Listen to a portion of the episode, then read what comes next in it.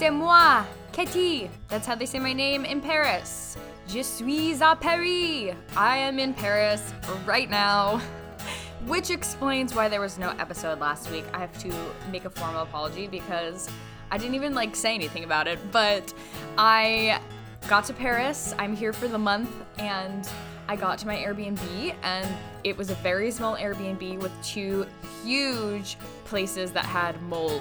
So, I spent all of last week figuring out where I was going to go and try and find a new place. And I wish that I had had the podcast recorded and scheduled, but I didn't. I was like, I'll have time, I'll have time, I'll have time. And then I didn't have time because I was like super scrambling when I got here and adjusting and all that stuff. And you know what? Shoulda, coulda, woulda. I should have had this episode last week, but it's fine. I think that we all needed a break. And this week's episode is super juicy. I'm super excited to share it with you. I'm talking with Fiona Flyte all about manifesting. So, we're going to take all of the information that we just learned over the last two months on the podcast, using all of these different personal development modalities, modalities to understand ourselves better. We're going to take all of this and we're going to talk about how we can use this when it comes to growing as a person, of course, but also manifesting and getting what we want and staying aligned and staying in faith and being able to hold the faith and keep in the manifestation process even when things go wrong or even when um, we feel like our weakness is coming up or we get distracted or any of those things. So I'm really, really excited to dive into today's episode with Fiona. So before we do, I just want to mention a couple things. Soon, this week, in the next few days, we are going to be opening up the doors to the Out to Be Mastermind for a October start of the program. So what you can do is head to katiezaccardi.com slash mastermind waitlist. That might not end up being the official link, but that will redirect you to whatever the official link is to get the like early bird waitlist, whatever it is, special deal for the mastermind. The reason I'm saying this now is because I'm recording this intro before I have everything completely figured out for that. So bear with me, okay? I want to make sure this episode gets out on time since last week's di- didn't. so I want to mention the mastermind, but I don't have all the deets yet. But I do know that by heading to katiezaccardi.com slash mastermind waitlist, you will make sure that you are getting early entry uh, and ex- exclusive bonuses if you are interested in the mastermind. For those of you who are newer here, you might not know about the mastermind because the mastermind we haven't launched in over a year we have not launched it. It's a six month program. So um, our last term of it ended February of this year, but I didn't relaunch it right after that. Actually, canceled my launch. I have an episode about that. But now we are relaunching it again. I was actually going to do it last month, and then I was like, girl, no, you're not doing that because in the mastermind, this is a high level support. And everyone in the mastermind gets one on one access to me and group access. And so there's a lot of calls. And I love it. I love to go deep in everyone's businesses the way we do in the mastermind. But I was like, I can't do that in Paris. that is not gonna work. I only have limited time. We're working with a time difference. And, um, it wasn't going to work. So once I realized that, which I hadn't really thought through, and I realized that, I was like, that's not going to happen. So we're, we're launching it now. And uh, I'm going to try something new for this launch too.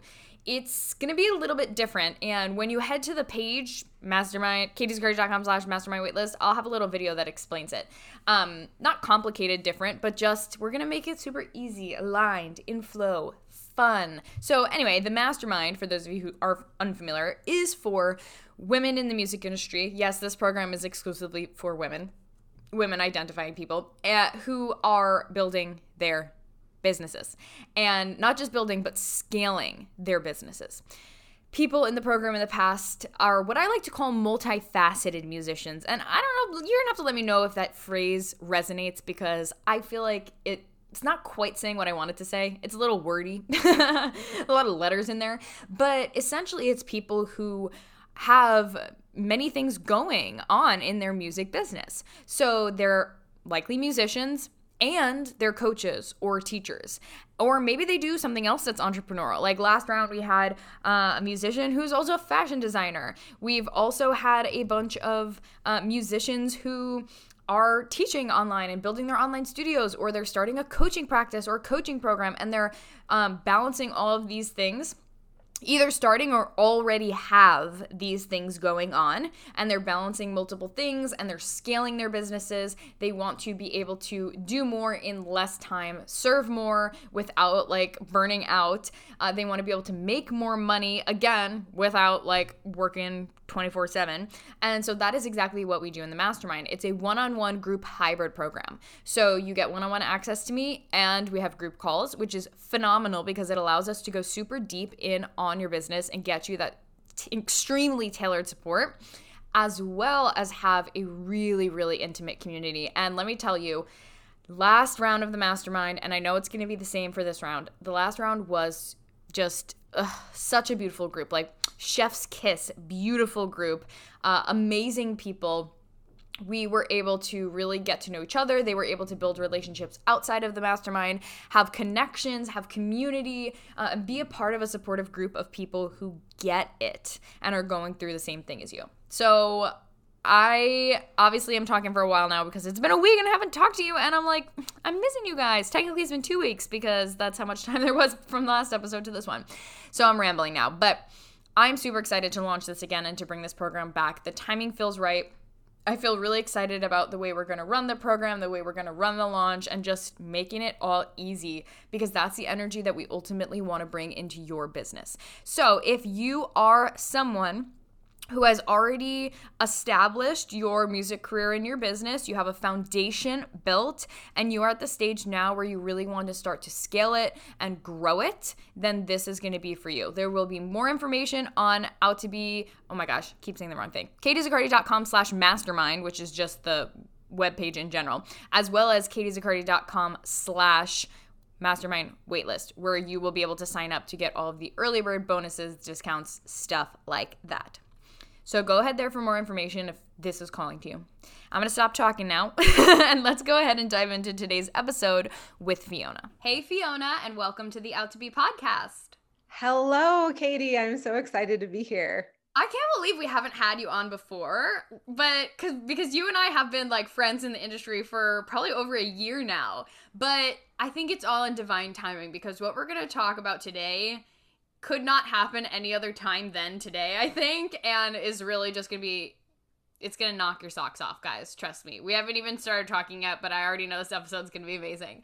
So before we dive in, tell us a little bit about who you are and what you do. All right. I am a classically trained singer. I focused for many years on opera, but I never could give up that first love of musical theater. So I was always going back and forth between opera and musical theater and teaching voice. And along the way, I got very frustrated that no matter how good I got, which was what I thought I had to do in order to be successful, I wasn't really creating the kind of lifestyle for myself that I actually wanted. And at, at there was a turning point where I was like, you know what? I no more of this starving artistness. And at that point, I decided that I had to figure out how to become profitable. And I really wanted to help my students, all of these incredible singers and actors who I would work with, to also become profitable because it's just such a thing in our industry to do it all for the art and not be able to pay the bills or, or, pay the bills with some completely other stream of income that you're not really passionate about. So at that point, I was like, you know what? I got to figure this out. And once I figured it out, I needed to start teaching it. So now I have a course called the Profitable Performer Revolution because I am creating or leading a revolution of performing artists who are taking their power back and becoming profitable on their own terms you guys know we love that here on the podcast. and like I said, I was, you know, saying I can't believe it's been so long because you know about so much. There's so much we could have talked about on the podcast before, but what we're going to talk about today, I just think is not talked about enough and is something that I know you are just such an expert in and provide so much value around. And that's really figuring out how we can connect all of these different modalities for healing and learning about ourselves and uh, learning about others, just like we've been talking about on the last few months of this podcast episode through astrology and Enneagram and Myers Briggs and all these different things. Well, how do you take that and actually put it into action and actually use it and manifest what you want in your life and create the life that you want? Because knowledge is great, but you could just learn it and listen and say, that's cool, but it's not making a difference in my life because I'm not doing anything with it. Today, we're going to talk about how to use it and what to do with it so that you can actually achieve just like you were talking about that life where you're bringing in money and you're living the way that you want to live instead of being stuck in this constant like hustle culture that we see so much in the music industry. I think that one of the reasons I was finally able to draw the line in the sand for myself was because I had been consistently doing this kind of inner work for over 20 years. Yeah. And that's I want to I want to I want to collapse time for all artists so that they don't have to wait until they're as old as I was before they were like, you know what, I deserve more than this. Yeah. And so that's why, you know, when I first started on learning about the Enneagram, for example, there was no Instagram. There was there was no YouTube. There was there was no information on Enneagram. I was like one of the very few people I was introducing it to my friends because my singing teacher, you know, she's an extraordinary person. Mm-hmm. And I don't know about the other people who are, I don't know about people who are listening, but I think that a lot of us who study our craft with a really important mentor, mm-hmm. often that mentor will be the one that is introducing some very revolutionary, important things to us. Right. And she was that person for me when I was in my early 20s and like just starting. And so she introduced the Enneagram to me, um, along with a lot of other things, including Myers Briggs, including astrology and numerology, all the things that you've been diving into. Yeah. And, uh, but it was like, you know, a few of her students who were into it, a few of my friends who I could get into it, but there weren't resources like it wasn't all over the world like i don't know the world but it wasn't it wasn't as such a, a thing as yeah. it is now and so i'm so excited that it is like all of this stuff it doesn't make you seem weird like there's a whole like it might be too woo for you but it's not too woo for me and that's okay. Yeah. whereas when i was first learning about this stuff it was like you didn't like ooh that's too woo for and and you shouldn't talk about it. Mm, yeah. So i have to ask you before we dive in what all of your stuff is. Because of course i'm geeking out. So we have literally we had two months of all of these episodes. So let's start with um and i don't know if you've studied all of these things but i'm just gonna assume you have but let's start with the enneagram since you mentioned it first. What's your enneagram number? I am a four. Okay i don't know a lot of fours i feel like so I, I love to see it. I had a whole crisis where I thought I was a three, but now I think I'm an eight. So who knows? TBD. I have to reflect more on that. Um, what about? Do you know your astrology, your sun, moon, and rising? I am a Taurus sun. I am a Libra rising and an Aquarius moon. And an important thing in my particular chart is that Saturn is on my sun. And so mm. Saturn is a very controlling and authority sort of uh, rigid planet and your sun is supposed to be this like expansive excited happy place yeah. and so i have this stern rigidity on uh, and authority and discipline on top of the the part of me that's supposed to be so expressive so that's that has been funny. something that i've had to work through for sure in my journey that is super interesting. Um, and I love that you explain that too because I could just geek out about astrology all day. But your your big three does make sense to me because you are so grounded, but you also really do have like such a vibrant personality with the Libra, and then you can tell that you have like I feel like anybody who's doing this spiritual work the Aquarius just makes sense with. I don't have Aquarius really in my chart, but for you, I'm like, I see it. so, what about, uh, do you know your numerology numbers? I do. I'm a 2111, so I'm double double confidence and creativity.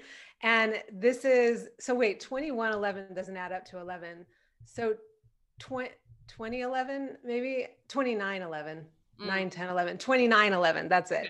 And that is in the uh, Dan Millman numerology. So I, and he, if anybody, I don't know the person that you've talked to, what, where their numerology comes from, but I definitely highly recommend Dan Millman's book on numerology. It's a big tome, mm-hmm. and you can probably share the name of it in the show notes.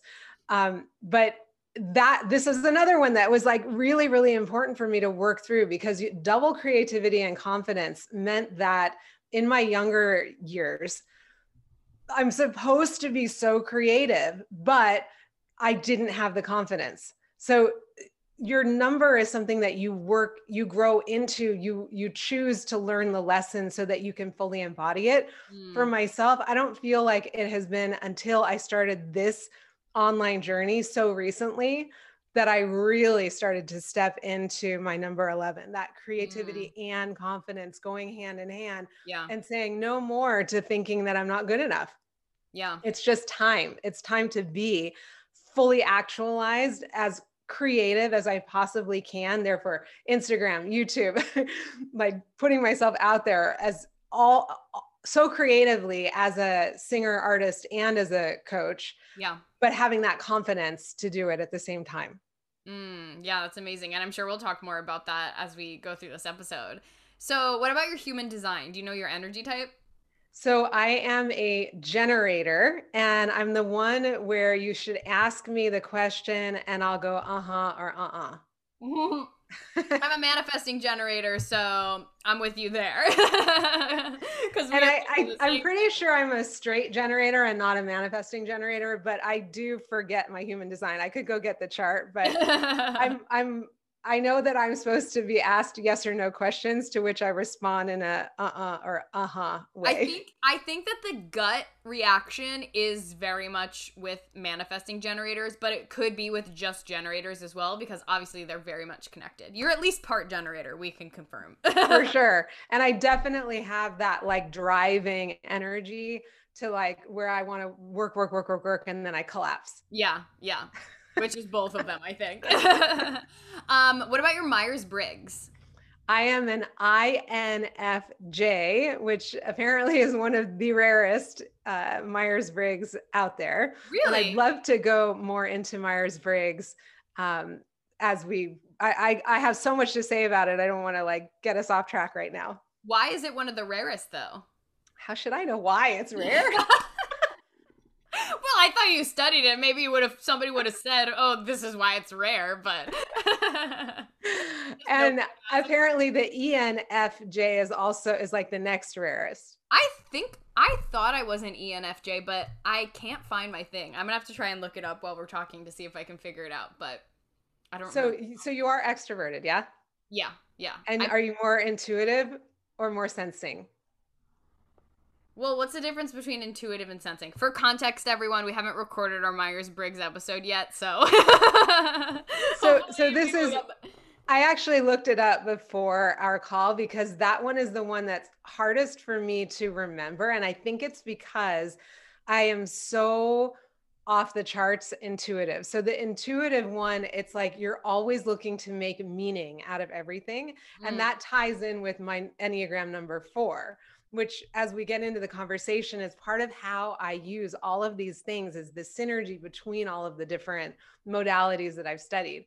So so the intuitive one is like always making meaning and the sensing one is like very aware of like what is real in my sensory world. Like I'm just taking things in with my five senses and and being really clear about it. I don't think that's me. And I, I don't remember it being an S because it would be an S, right? It would be an S. Yeah, I'm yeah. pretty sure I have N. I'm pretty sure. All right. And then you make your decisions. Well, not decisions, but you're um, more about feeling and how other people are feeling, or you're more about thinking Ugh, that's where it's hard. And this is I've talked about this, but like every other of my chart, like my human design and even my astrology, I feel like it's just split down the middle of like and even my numerology, it's like you're creative and you like details. so I don't know. I I could I could be either one of those. I feel like so I might have to just retake the quiz, and hopefully at this point we're going to be listening out of order because the the Myers Briggs episode will come out first. So I'll, I'll have to retake it yeah. before that, and I'll know, and then you'll listen to this, and it'll be going back in time because I don't know right now. but I think but, one of the things that I'm sure is going to come up on that call. Uh, that I really want to point out now is that unlike most of the other symptom, symptoms systems, Myers Briggs is a spectrum. So yeah. you don't you really uh, many people aren't 100% one or the other and the closer right. you are to the middle the more likelihood you are taking in things from both parts. But in terms of the thinking feeling it really is about decisions. So do you prefer to first look at it logically or do you first think about the other people and the circumstances that are that are part of it? Probably logically. All right. And then the last one is judging and perceiving and and that is um you know and i want to talk more about this as we get into the as we get into it because i find for myself that the the in my in my course profitable performer revolution there's actually a training on myers-briggs where we're specifically looking at the first letter and the last letter because i find that those two have massive impact on our productivity I and, found mine, by the way. I oh, just, good. What is it? Just, it is E N T J. T J. Okay, yeah. awesome. Yeah. Awesome. So there we go.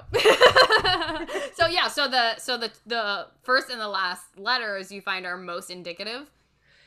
It, not necessarily indicative, but important as you are working on your business. So mm-hmm. the the judging and perceiving oh it was life changing when i when i first learned about this because i am a j and i am so very very strongly a j.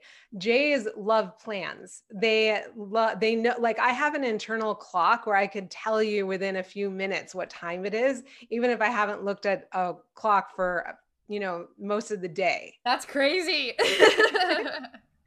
Whereas a p is does does not want to be locked in with any kind of schedule or plan. Right. And so when in your life you have people who if you're one and like let's say you're a P and you like love to do spontaneous things and you want to get together with your family member in a spontaneous way and say, Hey, I'm free in five minutes. Let's go to the park. Right. And they're a J and they're like, Well, I'm scheduled.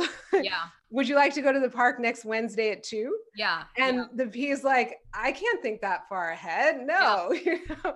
So when I realized, and then also like getting out the door to get somewhere, if you and your partner, like you want to get there on time and your partner's like on time is an hour late, yeah. then it's tough it's it's really hard. And so when i started to fully understand that there were people who just happened to be perceivers instead of judgers or p's instead of j's that they weren't purposefully trying to mess with my plan that they just had a really different way of looking at the world then it was like oh i identified my husband my mother my brother my children as please. Everyone around like, you.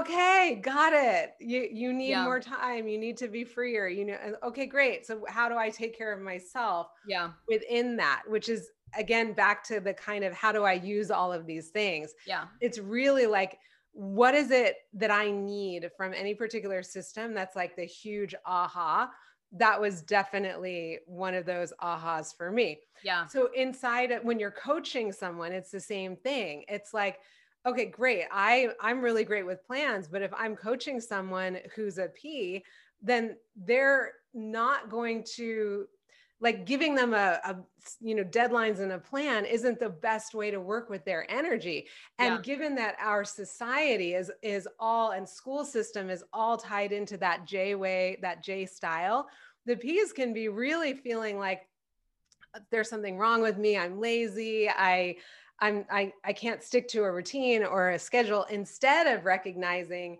that oh actually i have a whole different way of of engaging with you know getting my stuff done. Right. And if I play to my strengths instead of trying to fit into this cultural American way or what, you know, different, different, um, you can you can type different countries and cultures yeah. with all of these systems which is a lot of fun but america is definitely a j country yeah then figure like understanding that about yourself is a huge release it's no longer that there's something wrong with you that you don't want to conform to yeah. the j schedule it's funny because on the enneagram episode she was sharing how threes like people often mistype as threes just because americans in general are very much three energy so what i love about what we've done so far on the podcast is it allows us to zoom out and just not think about society or where you live or other people or this that or the other thing but really just get in touch with yourself of like if i was by myself on a desert island how would i do things and what what would my nature be and that allows you to just get back in sync and second thing is it's so funny because i'm a j2 and as you're talking i'm thinking of just connecting all the pieces which is exactly what we're talking about in this episode and i encourage the listeners to do this too but for instance, I am a Virgo rising. I am, you know, manifesting generator. Like I'm either a three or an eight, but either way, I, I want my plans. I want things to go my way. And so it really it does tie together and it helps me understand like, all right, I do well with a plan and I can look at these details. And I also am informed from other aspects that there are a lot of creative tendencies. And for instance, in the manifesting generator, I can get too bogged down in the details and I need to go with my gut more and get in touch with my body more. So I can start to see how I can play off these strengths and like validate, but also understand.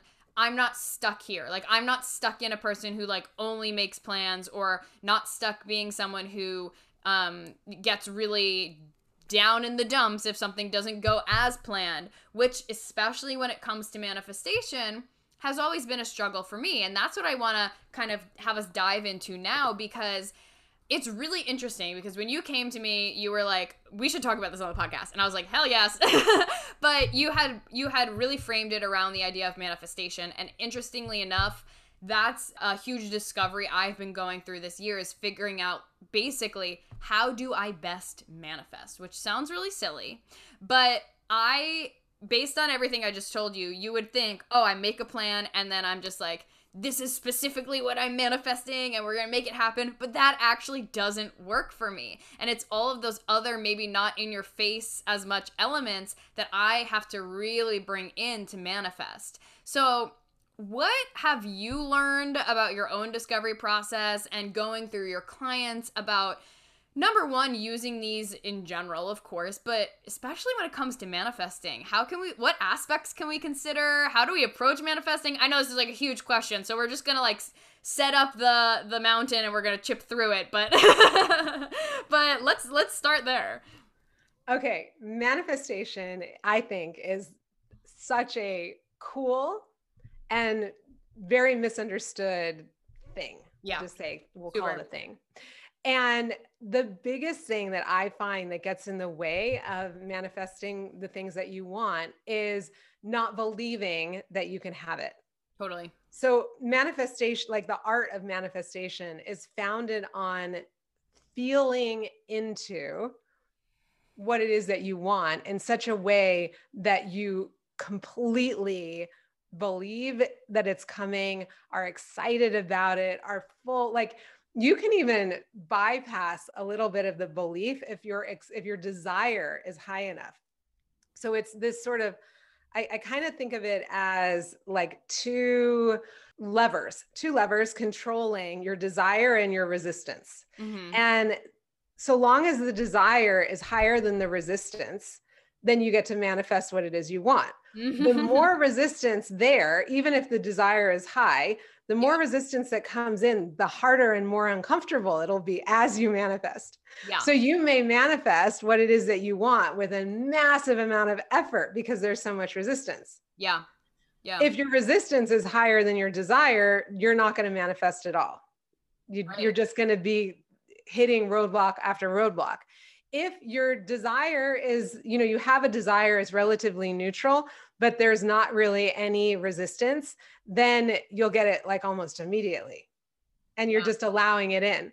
So, Abraham Hicks, for example, says that it's as easy for the universe to bring you that penny as a million dollars or find a button on the ground and and get a, a mansion that they're just as easy for the universe but the problem is that we have so much more resistance towards that million dollars or the mansion compared to like oh of course i can find a button on the ground or a penny on the ground that's easy. Yeah. But but that is us not the not the power of manifestation.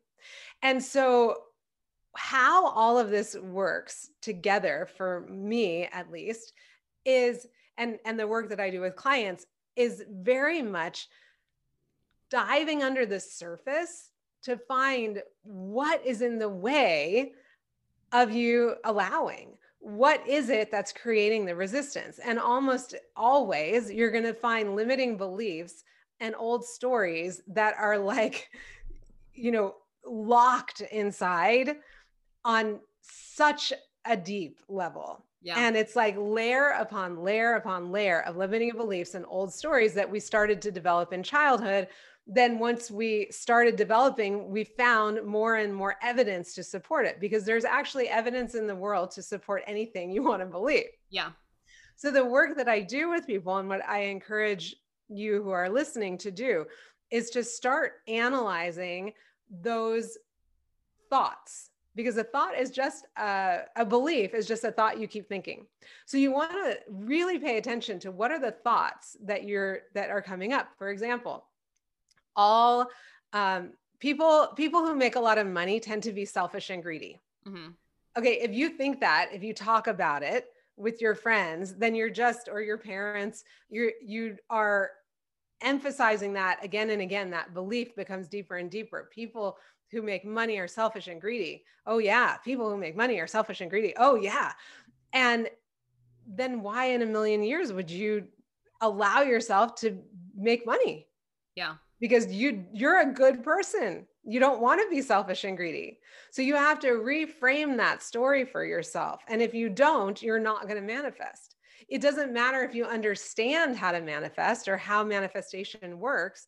If you've got these underlying beliefs, old stories, limiting beliefs, then it, it's just impossible to fully line up and particularly to line up with what it is you want without the resistance. So even if your desire to make the money overrides that thought that people are greedy and selfish who have money, if it's still there, then it's a very uncomfortable way of manifesting. Because, like I was saying before, that resistance feels awful.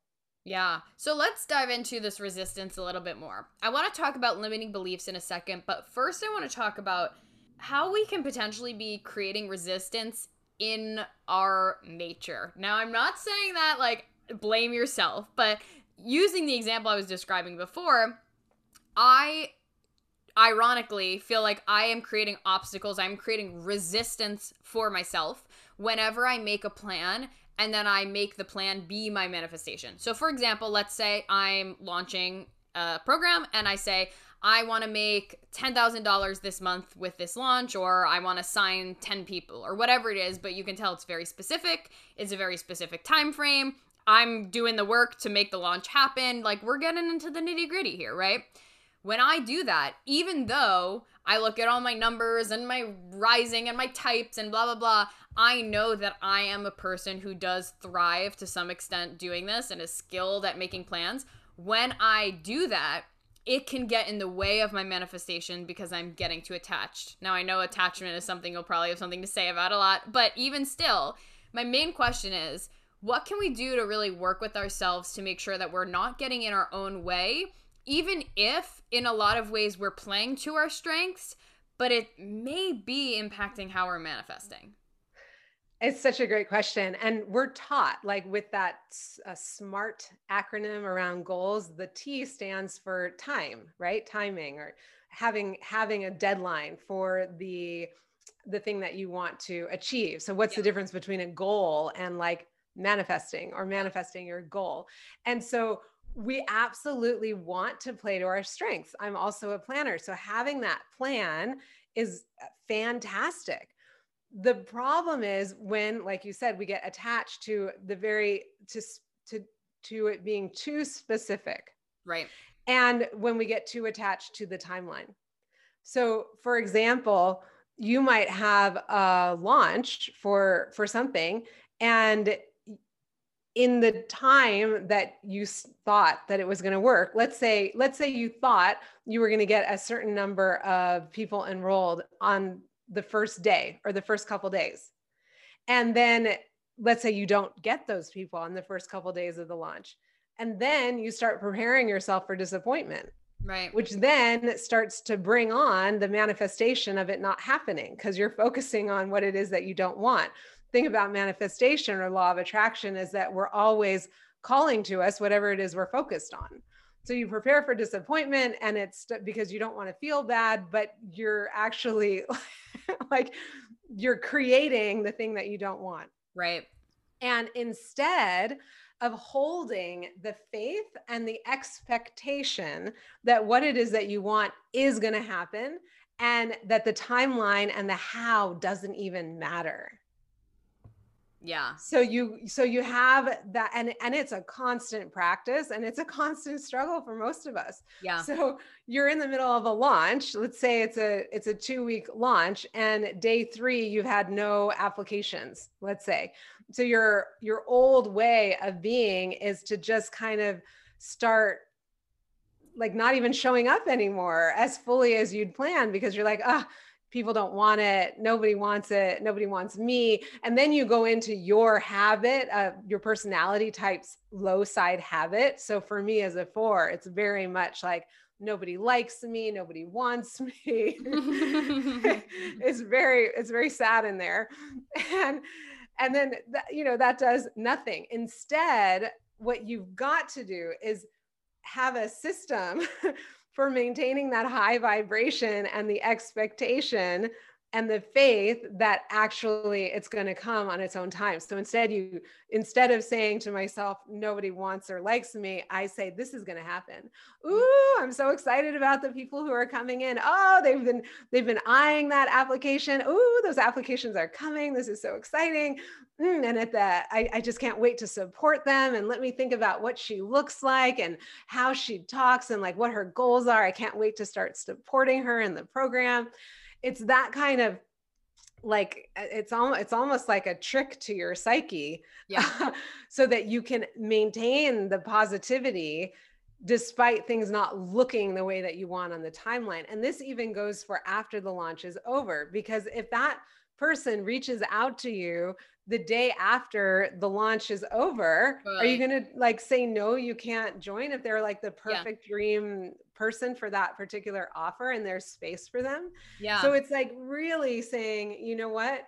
It doesn't matter how it doesn't matter what the time is. I have a plan. This is my plan that's uh, you know a combination of strategy and inspired intuition and action and it's all ready to go. This is what i'm saying to the universe i'm ready to do. Yeah. and now universe hey i'm also open to whatever new inspiration you send my way. And you know what you can handle some of this too it's interesting i've been playing recently with making the plan because i'm the kind of person and, and some people are gonna be like, I am so not like that, Katie. And some people are gonna be like, I'm exactly like that, Katie. But I am the kind of person who I will sit down and crunch numbers all day long if you let me. I think that's fun. I will play around with, oh, isn't it so exciting that I could have this offer for this much and make that much and I can launch this and do this. And that's fun. But the downside, again, of that is that I, I can get too stuck in this is how it has to go. You know, in order to make X amount this month, I have to sell X amount of this. And I feel like a lot of business gurus teach you that. Like a lot of people will get on the mic of their podcast or on Instagram stories and just be like, you want to make an extra thousand dollars? It's easy. Just do two, you know, $500 VIP packages for your clients and there you go. It's done. And I in some ways it's good because it's inspiring, it gets you motivated, it helps you think outside of the box, but the reality is if you're only thinking something can happen in a specific way or like you said during a specific time frame, then you are missing out and you're not allowing things to just come in.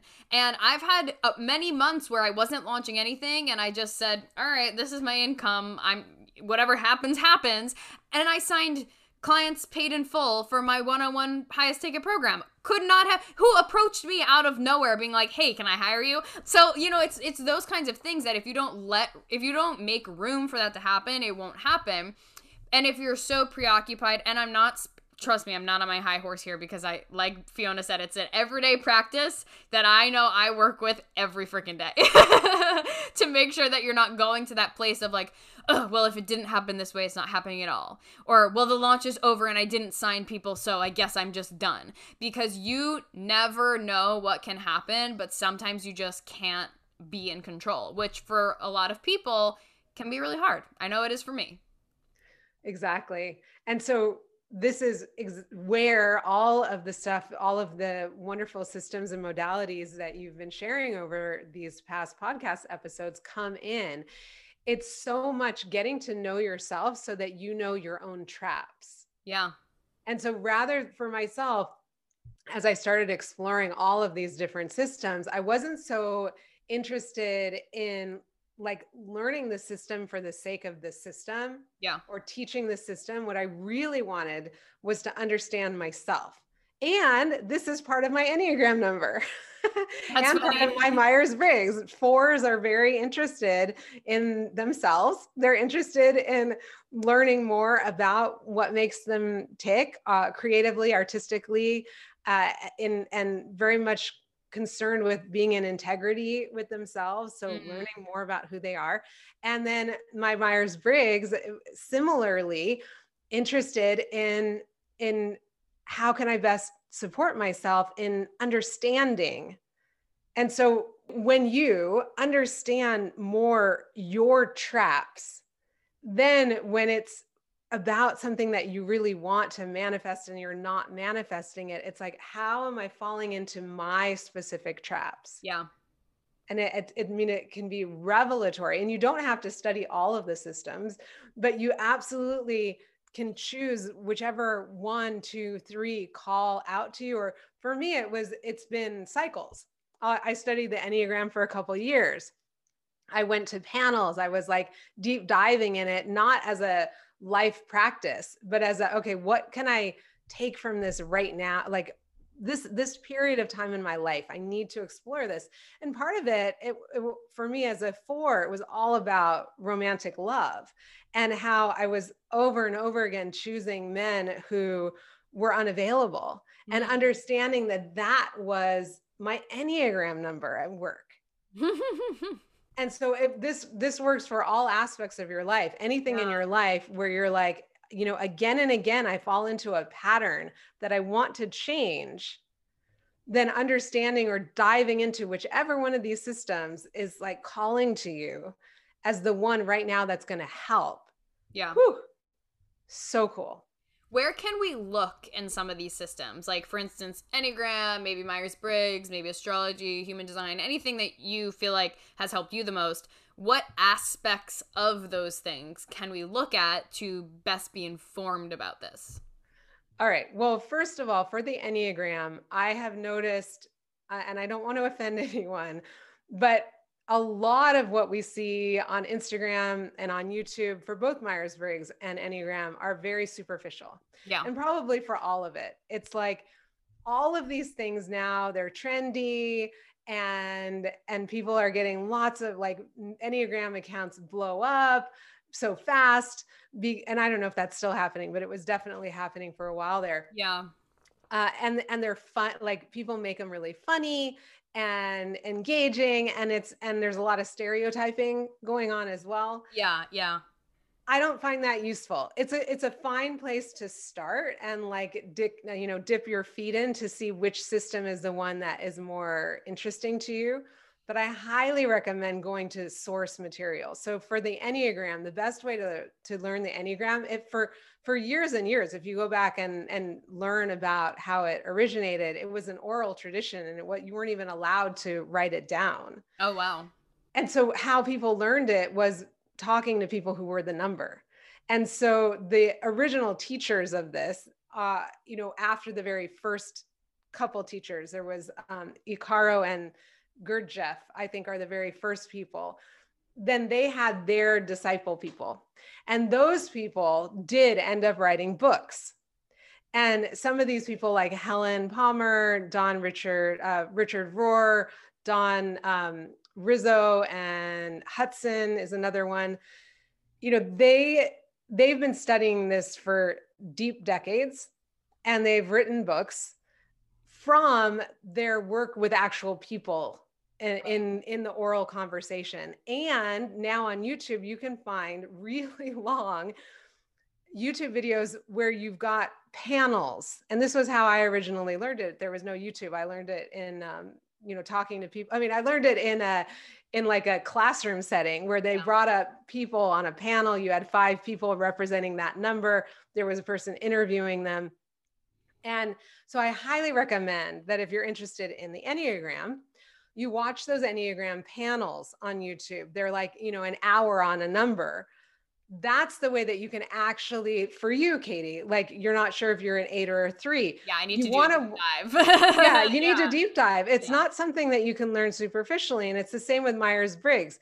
Taking the test for Myers Briggs or the Enneagram, that's that's only a starting place. Right. That's a place for you to go, oh, okay, so I might be this or that. I'm probably not that. Yeah and that's a that's where you can start to actually dive deeper so that you can really understand uh, on a on a deeper level. So enneagram watch the panels get some of those original books but understand that if whether it's somebody teaching it online or whether like on instagram or whether it's one of these books everyone is filtered through that person's enneagram number.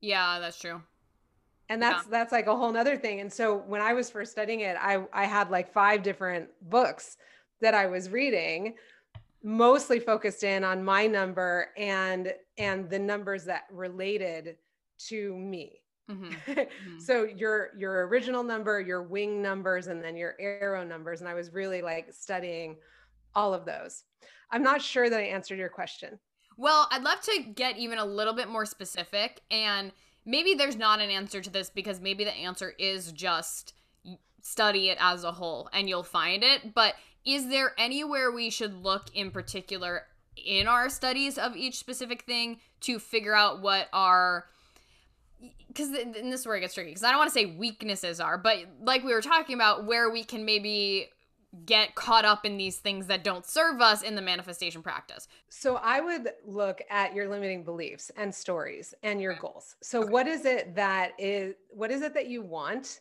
that you're not getting? and that like year after year you want it and you're not getting. So I would start there. Then I would ask myself, what am I telling myself about this thing that I want? What are the what are the thoughts that i have or the old stories that i have like playing on a tape on a loop that clearly are connected? So for example somebody who's really wanting to make money they're like okay i, I want to be making money and this is like most starving artists right? I know i want to be making money but it's not happening. So there's there's the goal. So then it's like well what are my thoughts about money?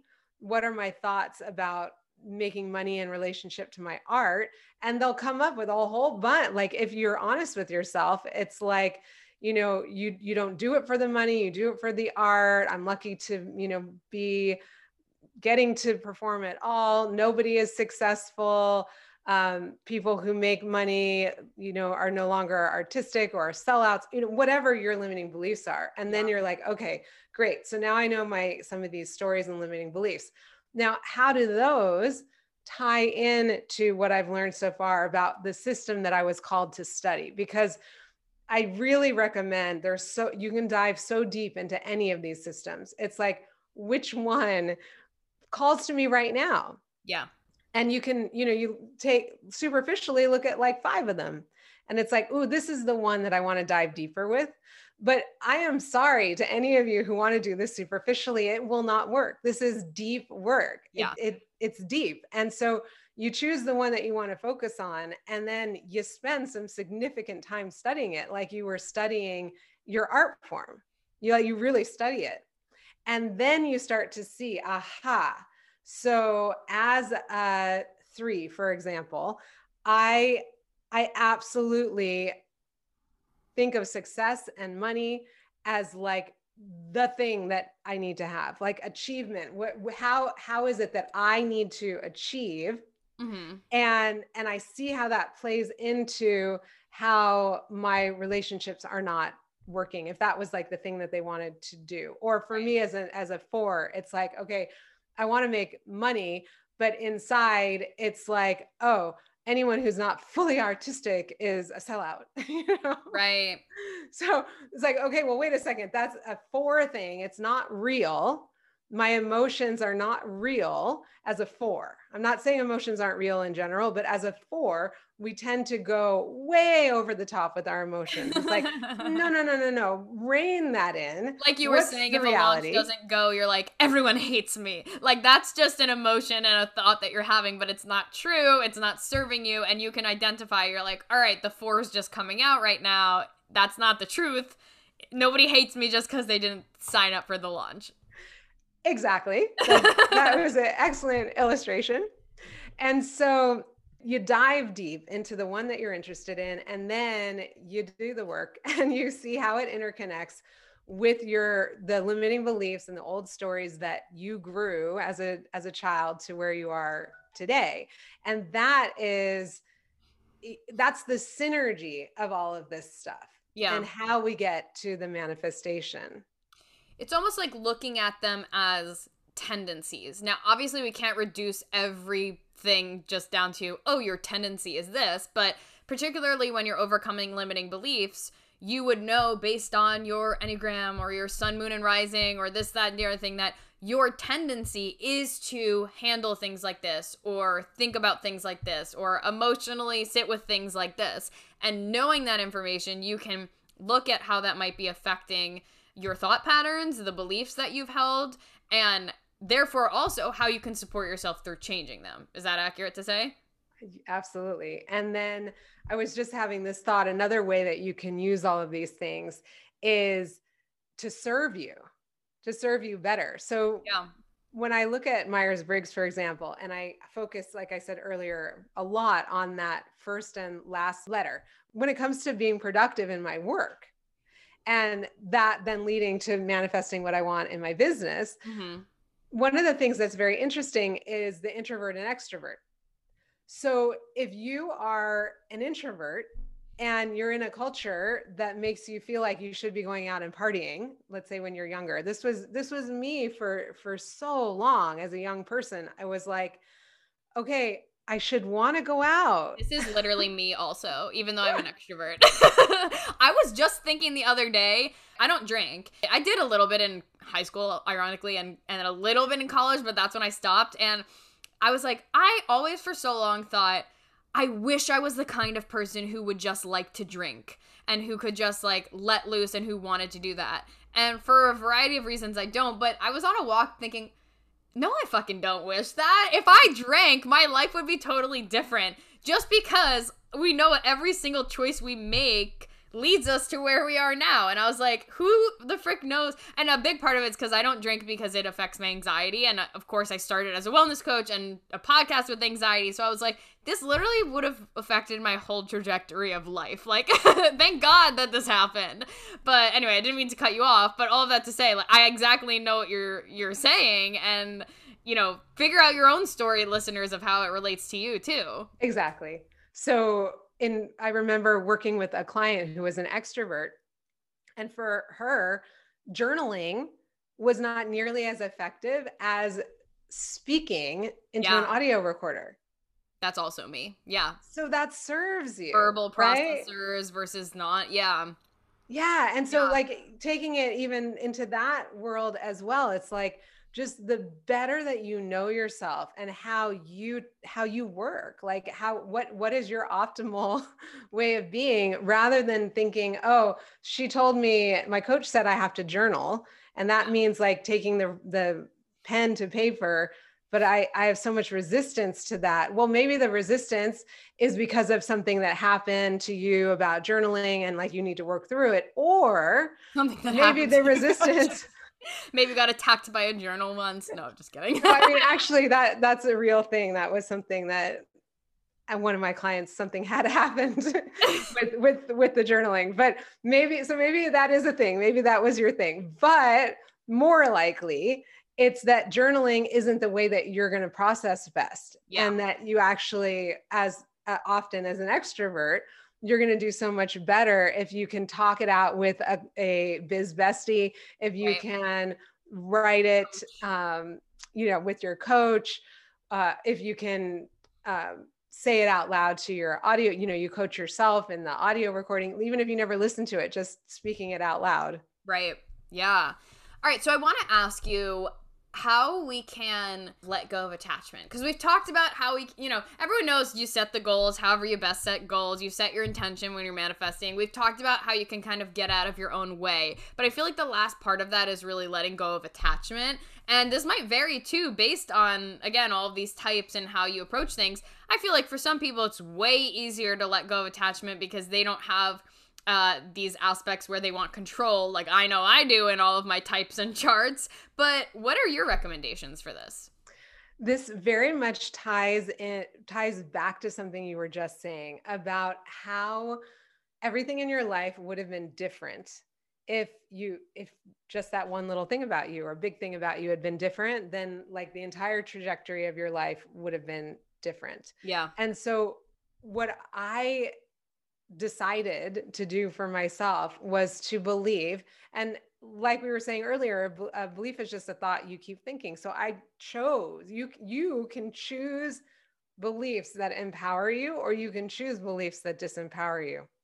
So a belief that i chose for myself was that there is a gift in everything and that everything happens as it is meant to happen in perfect timing so those two things together have just massively helped me with the letting go and the allowing. Mm-hmm.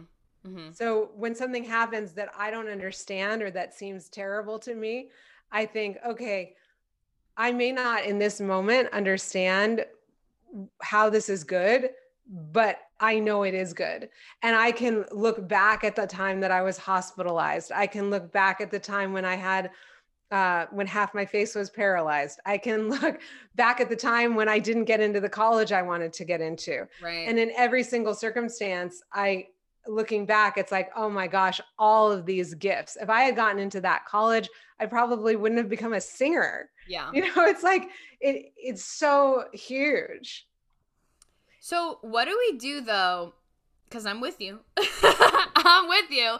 And sometimes it's easier to look back and realize that it all went how it was supposed to, everything happens for a reason.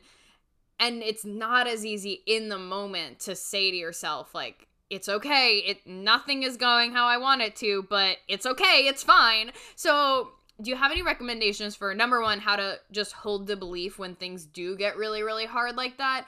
And number two, how to not like bypass our emotions all the while because you know i think right. there's truth to the fact that like you can sometimes feel upset that things are happening how they're happening and also try to hold this tangential belief that things are happening for a reason. They seem to contradict each other but they can also both be true. This is so important. I mean this this is like this is like the crux of it for me.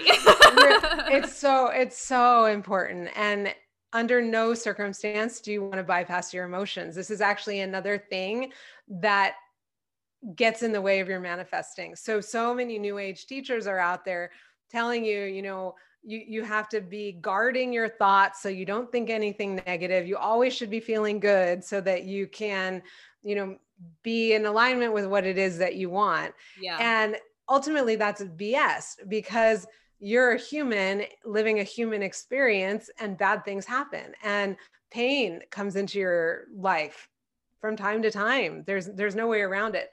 So the the surest way to not manifest not manifest is to ignore what you're really feeling to mm. suppress mm. your emotions i was listening to one of your earlier podcasts about the healing the gut and holistic medicine and it's the same thing it's like conventional medicine often gives you yeah. drugs to suppress, suppress your yeah, to suppress your symptoms. And it's the same thing here if you emotionally bypass. You're suppressing yeah. the emotions. They're still there. The symptom or the emotion, it's still inside you, festering. and and unless you allow it to come to the surface and allow yourself to feel the feeling, it's more or less impossible to in, in to really manifest. And there are different Enneagram numbers who have a harder time or an easier time with this. And so that's again like how knowing your type will help you know okay is my type tends to suppress emotions yeah. and go after achieving for not my personal type but a type does that. Well, you have to tell us which ones now. That's, that's, the, that's the, three. So the three tends to suppress the, the emotion as they're going out and achieving, achieving, achieving, and suppressing the emotion. That's why I think I am a three. I'll get back to you guys ASAP on that, but yeah, that mm, that that hits hard. They will achieve a ton. Like really, they can be so successful, but often it's some other area of their life that's suffering, like relationships can be suffering if right. they're so yeah. so so it's like understanding that under the surface is this mess of stuff. Mm-hmm and then dealing with it, dealing with the limiting beliefs, using the different systems to help yourself figure out what are my habits, what are my tendencies, so that then you can actually do the inner work and the shadow work. Shadow work has to do with projecting. So, so much of the time, the stuff that we haven't owned about ourselves will project out onto other people. It's mm-hmm. like that person is, you know, whatever it is we don't like about ourselves so you you have to do that inner work in order to get out of your own way so you can get to the place where you are able to allow and manifest and hold the faith simultaneously to the thing that you didn't want to have happen be happening. On top of that, if you go back in time and look at the things that you thought were bad and actually find the gift in it, then you train yourself to look for the gift. So that, for example, when I had the Bell's palsy, that was where half my face was paralyzed for six months. Almost immediately, I was able to recognize gifts. I didn't want to be going through it, mm-hmm. but I could see that I was, I had been incredibly stressed out. I had been working, I was totally burnout. I was working way too hard. For two weeks, I watched television. Yeah. She got that rough. And I needed that. Yeah. I needed that like and and this is a this is definitely a cautionary uh, story because prior to coming down with the Bell's palsy, I had the intuition or no, I had the desire to watch television. Mm. I had a very strong desire to spend an entire day watching television, but I didn't let myself. Mm-hmm. Your body was like, and the universe was just like, all right, well, sit down now. exactly. Well, if you yeah. didn't want to take one day, we're going to give you two weeks. yeah, yeah. One thing I want to mention that really changed how I approach things is just in, in, in the same line of what you were talking about was like, just because you want to hold the vibrational frequency, which we haven't talked about too much in this episode, it's not really what we're going into, but you know, a lot of manifestation experts, so to say, will say you have to match the frequency of what you want, you have to stay high vibe. But it can be misinterpreted where it's like, well, I have to stay high vibe so I can't feel sad or bummed or whatever. And I think it was Amanda Frances who said it.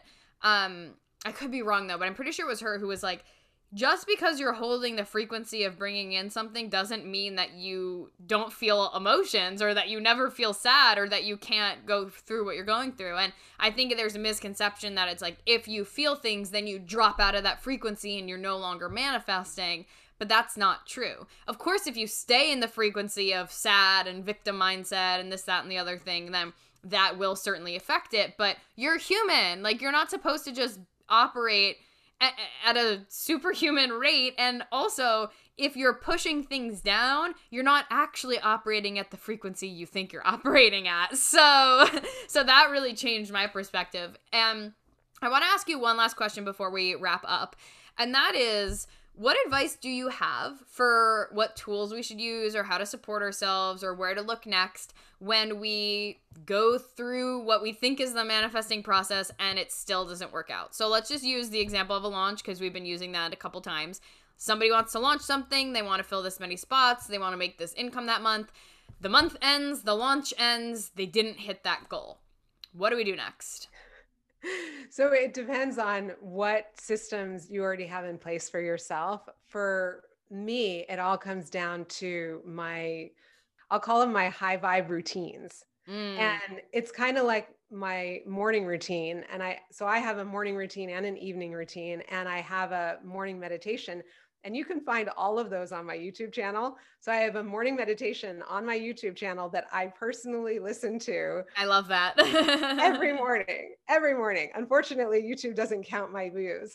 There'd be a lot more views if they Go counted my own views. subscribe to Fiona's channel so that she can get monetized and get views and so and then i also created a youtube video on morning routine and one on evening routine because people often skip the evening routine or they don't really recognize that that also matters. Yeah. So you lean into all of the things that are positively working in your life. And so for me it's like the, the things that i are non-negotiable are my journal time my meditation time my walking in nature time my stretching in the morning different what and it's whatever are the things that really you need but they usually have something to do with you know connecting with your body physical and with your spirit and with your heart with your mind you know how and and a lot of them are will do multiple things. Like if i'm walking outside then i'm connecting physically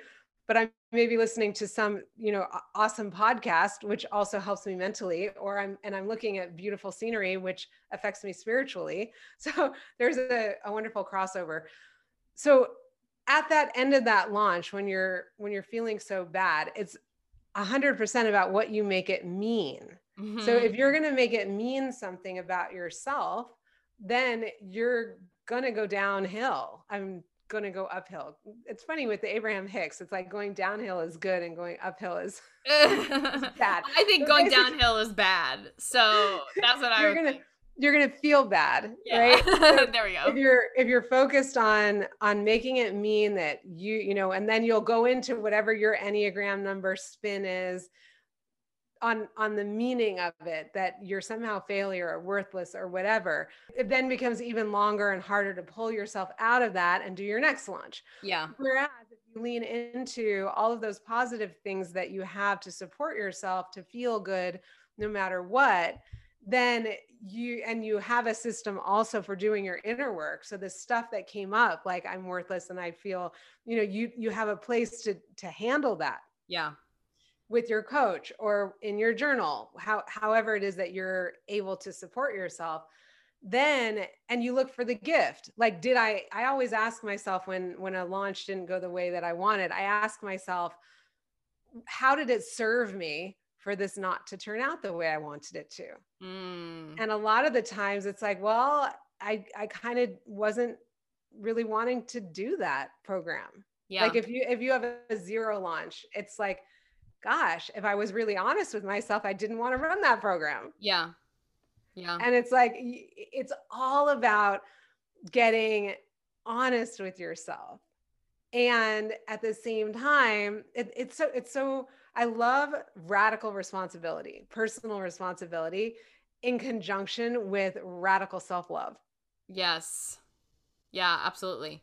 And you can know that, like, you can move forward. I, I had a coach who was in Enneagram 8 and she's like Aries sun and an Aries moon. So you can imagine she just like plows through things like a bull, literally.